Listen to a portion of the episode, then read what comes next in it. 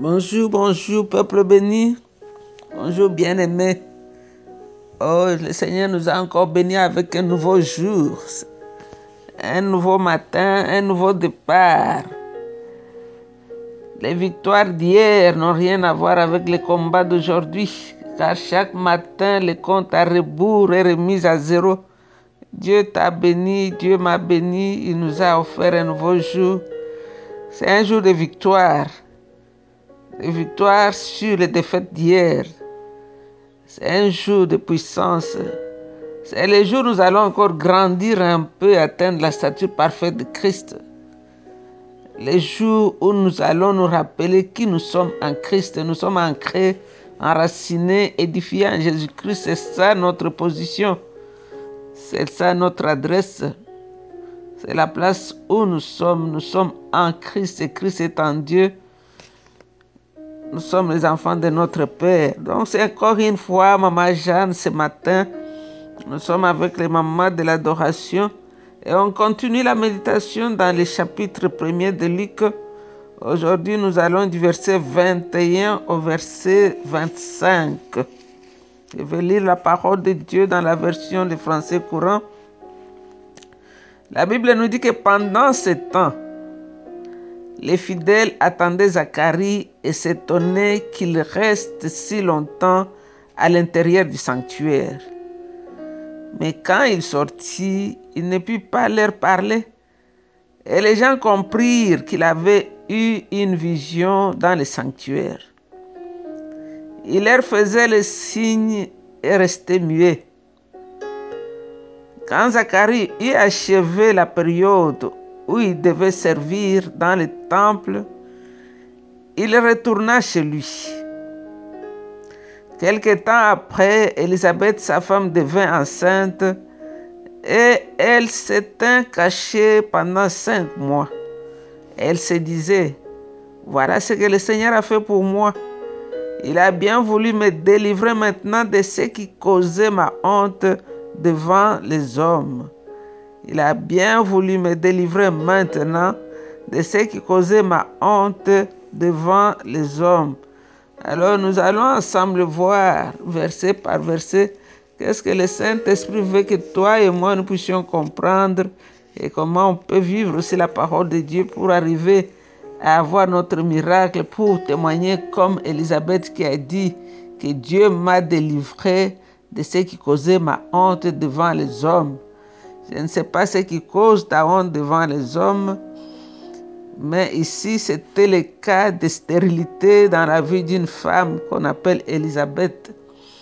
Nous avons commencé cet évangile selon Saint Luc. Et comme nous voyons, Luc, c'est quelqu'un qui va poser des questions. C'est sûr qu'il est allé voir Élisabeth ou bien les gens qui étaient autour de lui pour recevoir toutes ces informations et nous les donner aujourd'hui. Luc, c'est quelqu'un qui aime parler des choses qu'il a touchées, des choses palpables. Il est entré dans les détails de toutes ces choses. Ce qui nous montre aussi que quand nous voulons enseigner la parole de Dieu, ne soyons pas superficiels. Suivons les traces de Luc. Luc, un intellectuel, Luc, un médecin, un homme de science, qui ne s'arrête pas seulement à sa connaissance, mais qui va jusqu'à poser des questions pour avoir toute la matière qu'il nous a mis par écrit, qu'il a envoyé à son ami Théophile. Alors ici, qu'est-ce que le Saint-Esprit veut nous dire ici? Nous avons vu d'abord que Zacharie, est resté longtemps, plus longtemps que d'habitude, dans le sanctuaire. Les gens avaient une routine, les gens avaient une habitude. Quand un prêtre entrait dans le sanctuaire, il savait regarder leur montre et puis calculer le temps. Donc ces jours-là, ils ont vu que le monsieur ne sortait pas vite, vite comme les autres qui allaient vite, juste le temps de verser l'encens, de faire la fumée, de sortir et de réciter leurs prières. Ici, nous voyons que Dieu avait changé de routine. Parfois, Dieu peut changer les routines de votre, dans votre service. Oh non, nous, quand nous partons, c'est seulement 5 minutes, mais ce jour-là, Dieu a pris plus que 5 minutes. Donc, soyons flexibles, soyons Soyons disposés à ce que Dieu puisse changer, entrer dans nos coutumes, dans nos habitudes et les changer. Ici, on nous dit que les fidèles attendaient Zacharie et s'étonnaient qu'il est resté si longtemps. Donc, il y a des moments où Dieu peut rester avec toi longtemps. Zacharie, ici, nous voyons que ces gens qui étaient dehors, ils priaient et ils attendaient, ils étaient impatients. Parce que normalement, les prêtres qui entrent pour brûler l'encens ne durent pas. Mais lui, il ne sortait pas. Et dès qu'il est sorti, finalement, il a commencé à parler avec des signes. Ils ont réalisé que quelque chose s'était passé et qu'il a eu une vision. Donc ici, nous voyons Zacharie en sortant, il n'était pas capable de parler. Pourtant, quand il est entré, il a parlé. Mais quand il sort maintenant, là, il est muet.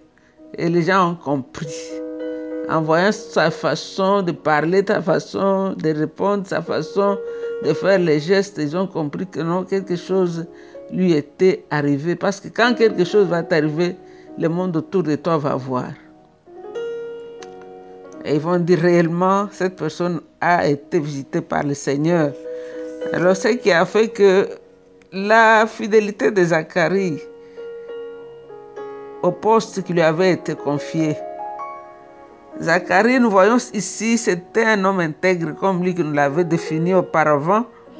Mais nous voyons aussi c'est quelqu'un qui prend au sérieux le travail que Dieu lui donne. Parce que quand nous voyons le verset 23, euh, on dit quand Zacharie eut achevé la période où il devait servir dans le temple et retourner chez lui. Zacharie n'a pas précipité parce qu'il a vu le Seigneur, il a vu l'ange, il doit vite vite rentrer chez lui. Non, Zacharie est resté encore à son travail. Il avait une tâche, il, appartenait à un groupe, il est resté dans son groupe. Jusque quand ils ont fini leur période, c'était de deux semaines. On ne sait pas si c'était lui la première personne qui était entrée ou bien il était au milieu, mais on dit ici que Zacharie est resté jusqu'à la fin de sa période, la fin, la fin du temps que lui avait été donné. Combien de fois nous sommes précipités pour partir? Le culte n'est pas encore fini, on n'a même pas encore béni, on n'a même pas encore dit le dernier mot. Toi, tu es déjà sorti. Tu ne sais pas ce que tu rates. Parce que le meilleur temps, c'est le temps de Dieu. Peut-être si Zacharie s'était précipité, la bénédiction, la totalité de son miracle n'allait pas être là. Mais il a attendu jusqu'à quand il a fini sa tâche, quand il a fini le temps qu'il avait donné au Seigneur. Donc ici, nous voyons qu'après son devoir au temple, il a fini son devoir. Zacharie est rentré chez lui. Mais il était toujours resté incapable de parler. Non, même quand Zacharie est rentré, sa bouche était toujours fermée. Parce que Dieu ne voulait pas que par sa langue, il abîme la puissance du miracle. Parce que vous savez, notre bouche, comme Jacques l'a dit, c'est comme euh, une, euh, une épée à double tranchant. Dans ta bouche, tu peux te condamner toi-même. Dans ta bouche, tu peux aussi bénir. C'est pourquoi nous devrions veiller ce que notre bouche fait. Qu'est-ce que nous sortons de nos bouches? Et le verset 24 et le verset 25 nous dit que euh, quelque temps après, Élisabeth, sa femme, devint enceinte. Non, c'est-à-dire quand il est rentré chez lui, quelque temps après. Donc il a eu des relations avec sa femme quelque temps après. Quand il est rentré dans sa maison, quand son temps de servir au temple était fini, le Seigneur a réalisé la promesse dans la vie de Zacharie. Et Elisabeth est tombée enceinte. Et quand elle devint enceinte, elle est restée enfermée pour cinq mois se réjouissant de ce que le Seigneur lui avait enlevé la honte d'être sans enfant. Alors ici encore, nous voyons euh, l'attitude d'Élisabeth qui est aussi une façon de nous interpeller. Dès qu'elle a vu que la bénédiction était là, elle n'est pas allée crier sur le toit, elle n'a pas fait de photos de son ventre et envoyé sur Facebook mais elle est restée cachée. Ça montre la sagesse, ça montre la maturité. Son témoignage, c'était entre lui et son mari et Dieu qui leur avait donné des enfants.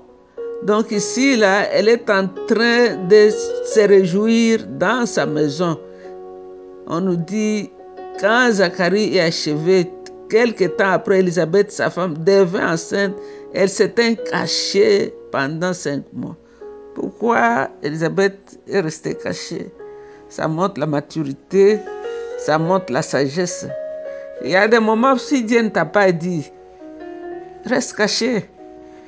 Quand Jésus a guéri les lépreux, il leur a dit, allez vous faire voir devant les prêtres. Mais ici, c'était une histoire que Dieu a fait en secret. Il fallait que ça reste en secret jusqu'à ce que Dieu lui-même rende public la chose. Combien de fois nous sommes pressés à divulguer nos secrets et nous donnons la permission à l'ennemi d'entrer pour nous déranger? Qui sait si Elisabeth était partie dehors raconter le malaise de la grossesse et les problèmes allaient entrer. Dieu lui avait donné la sagesse de se cacher jusqu'au temps approprié. Donc ici, qu'est-ce que nous pouvons tirer comme conclusion dans, cette, euh, dans ce témoignage, dans cette lecture, dans cette méditation?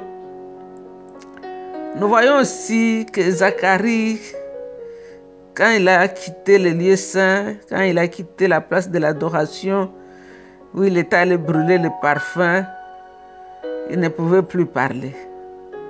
Il ne pouvait même pas bénir le peuple comme le voulait la coutume. Mais il est resté, quand sa période de servir au temple est terminée, il est rentré à la maison et sa femme est devenue enceinte le Seigneur avait décidé d'enlever ce qui était ma honte, comme Elisabeth l'a dit. Parce que dans leur temps, pour une femme qui n'avait pas d'enfant, était considérée par les Juifs comme un déshonneur. Même aujourd'hui, ça fait mal quand une femme est mariée, elle aimerait bien avoir son enfant. Et quand les jours passent, le temps passe, Souvent, on devient frustré, il y a des femmes qui deviennent aigries, il y en a même qui divorcent. Donc, euh, rester dans cet état-là sans enfant, c'est quelque chose de pénible. Mais ici, nous voyons que Dieu, il est le maître des temps et des circonstances. Au temps convenable, il est venu il a visité cette famille. Donc, reste au poste qui t'a été confié Fais le travail de Dieu avec joie, avec persévérance. Dieu va te visiter aussi, comme il a fait avec Elisabeth.